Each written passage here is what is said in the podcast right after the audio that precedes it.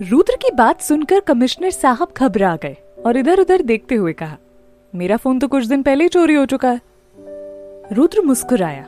उसने टेबल से फोन उठाकर नंबर डायल किया। फोन की रिंग बजने लगी। आवाज कमिश्नर साहब की जेब से आ रही थी। असलम को ये सब देखकर हंसी आ गई। उसने बड़ी मुश्किल से खुद को रोका।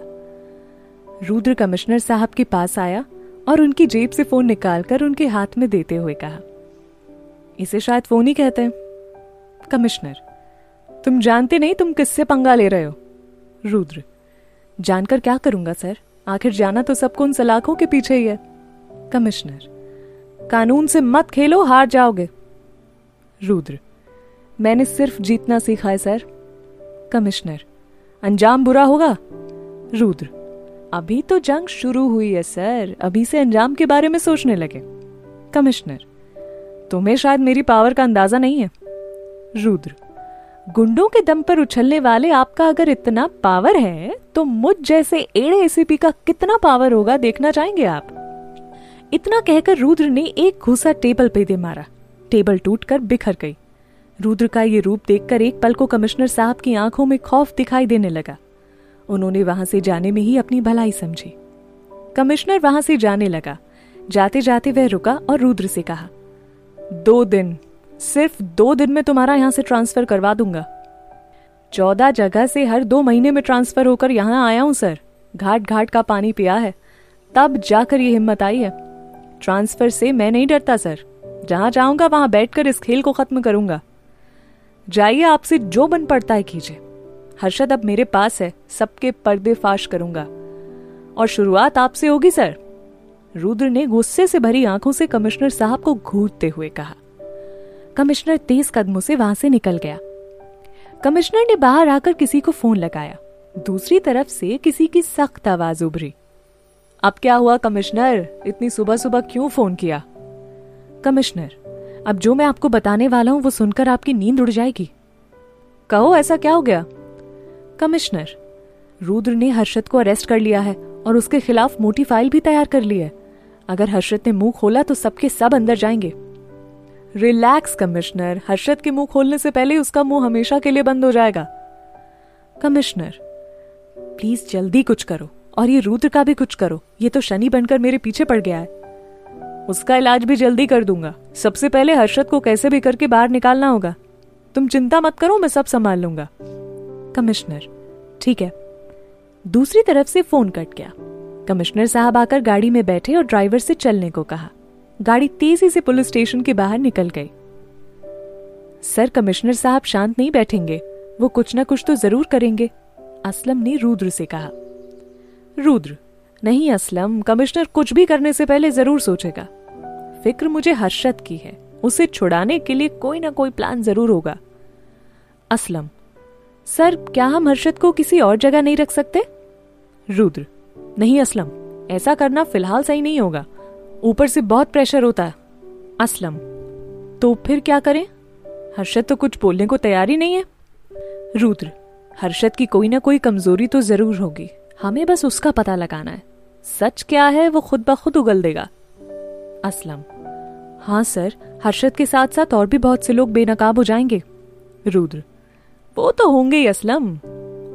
असलम, सर आपसे पहले मैं सिर्फ बड़े अफसरों के कहे पर चलता था, पर आपके साथ काम करके महसूस होता है कि हम भी कुछ हैं। We are proud of you sir. Rudra, proud to be Indian police. कानून के रखवाले कानून की इज्जत करना भूल गए हैं।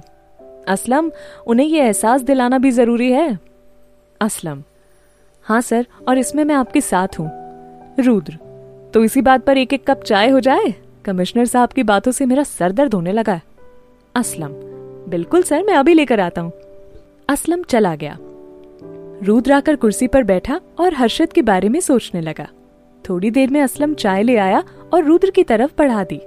रुद्र ने असलम को कुछ कागज वेरीफाई करने के लिए बाहर भेज दिया और खुद हर्षद की फाइल देखने लगा। शाम को रुद्र अपने कैबिन में था, तभी रागिनी आई। उसने हर्षद के बारे में डिटेल्स दी, जिससे वो अपनी मंजिल के एक कदम नजदीक पहुंच गए। रागिनी रुद्र के पास खड़ी उसे सब बताती जा रही थी। रुद्र का पूरा ध्यान रागिनी की बातों पर था, जबकि रागिनी का रुद्र के चेहरे पर। फाइल दिखाते हुए रागिनी का हाथ सहसा ही रुद्र के हाथ से छू गया। एक प्यारा सा एहसास उसके दिल को छू गया और वो रुद्र में खोकर रह गई। रुद्र की नजर घड़ी पर गई तो उसने उठते हुए कहा, रागिनी ये फाइल तुम असलम को दे देना और उससे कहना मुझसे फोन पर बात कर लेगा। रागिनी ने फाइल ली और रुद्र वहां से चला गया। Central jail. आप फिर आ गए? बेंच पर बैठी पाकीज़ा ने रुद्र को अपने पास खड़े देखकर कहा। रुद्र, घर है अपना, कभी भी आ जा सकते हैं।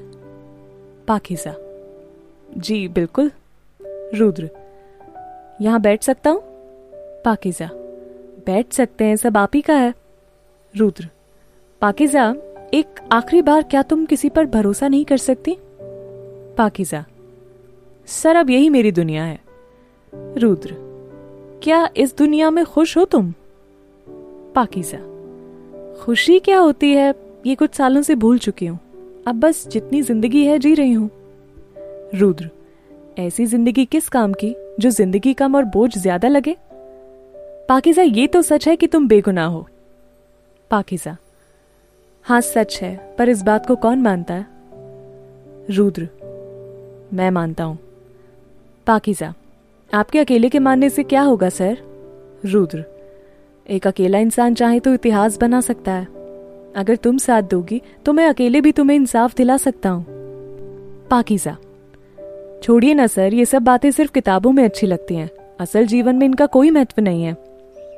रुद्र, किताबें भी तो असल जीवन पर ही आधारित होती हैं, एक बार खुद पर भरोसा करके देखो, शायद सब आसान लगने लगे।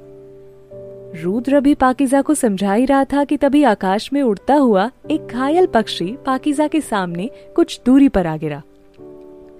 पाकीज़ा उठकर उसके पास गई, उसे उठाया। उसके पंजों में डोर उलझी हुई थी। पाकीज़ा ने बड़े ही ध्यान से उस डोर को निकाला और उस पक्षी को हाथ में उठाकर सहलाने लगी। बेंच पर बैठे रुद्र बड़े गौर से ये सब दृश्य देख रहा था। उसे पाकीज़ा के चेहरे पर आज दया और प्रेम के सैकड़ों मिले जुले भाव नजर आ रहे थे। पाकीज़ा को देखकर वो मन ही मन कहने लगा, ये भला किसी को क्या चोट पहुंचाएगी जो एक जानवर के दर्द से भी तड़प उठी। ये तो ऊपर वाले की नेकबंदी है जो किसी के जुल्मों का शिकार हुई है। पक्षी अब पूरी तरह सही था। पाकीज़ा ने उसे आसमान में उड़ा दिया। एक प्यारी सी मुस्कान उसके होठों पर फैल गई।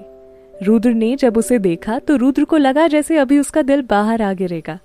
इससे ज्यादा खूबसूरत नजारा आज से पहले उसने देखा ही न था। पाकीज़ा ने रुद्र की तरफ देखा जो कि उसी को देख रहा था।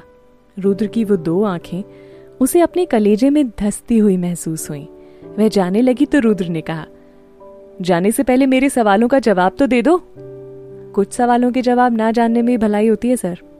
पाकीज़ा ने कहा, अच्छा ये तो बताओ कि तुमने इस पक्षी को आजाद क्यों कर दिया? रुद्र ने कहा, कैद में रहने वाला इंसान ही जान सकता है आजादी का असली मतलब। पाकीज़ा ने कहा, नहीं, बल्कि तुम्हारे मन में अभी भी कहीं ना कहीं आजाद होने की चाह बाकी है। रुद्र ने सदी हुई आवाज में कहा। पाकीज़ा की आंखों में अचानक से नमी आ गई। चेहरे पर दर्द के भाव उभर आए। उसे महसूस हुआ जैसे रुद्र ने उसके दिल की बात को भांप लिया हो। रुद्र ने पाकीज़ा की दुखती रग पर हाथ रख दिया था। पाकीज़ा ने नम आंखों से रुद्र की तरफ देखा और तेज कदमों से वहां से चली गई। मैं कल फिर आऊंगा, रुद्र ने चिल्लाकर कहा। शाम हो चुकी थी, अंधेरा भी होने लगा था। रुद्र वहां से बाहर आ गया और गाड़ी थाने की तरफ दौड़ा दी। थाने पहुंचकर रुद्र जैसे ही अंदर जाने लगा, सामने पाटिल मिल गया। अरे पाटिल जी, बहुत बहुत शुक्रिया, रुद्र ने पाटिल के सामने आकर कहा। शुक्रिया? किस बात का शुक्रिया साहब जी? पाटिल ने हैरानी से कहा। सुबह घर के कामकाज के लिए आपने जो आदमी भेजा था, रुद्र ने कहा। आदमी? आप किस आदमी की बात कर रहे हैं साहब जी? पाटिल अब भी हैरान था। अरे वही रघुवीर, जिसे तुमने सुबह घर भेजा था, भूल गए क्या? रुद्र ने थोड़ा सख्त होकर कहा। पाटिल अजीब नजरों से रुद्र को देखने लगा और फिर कहा, पर मैंने तो किसी भी आदमी को नहीं भेजा साहब जी।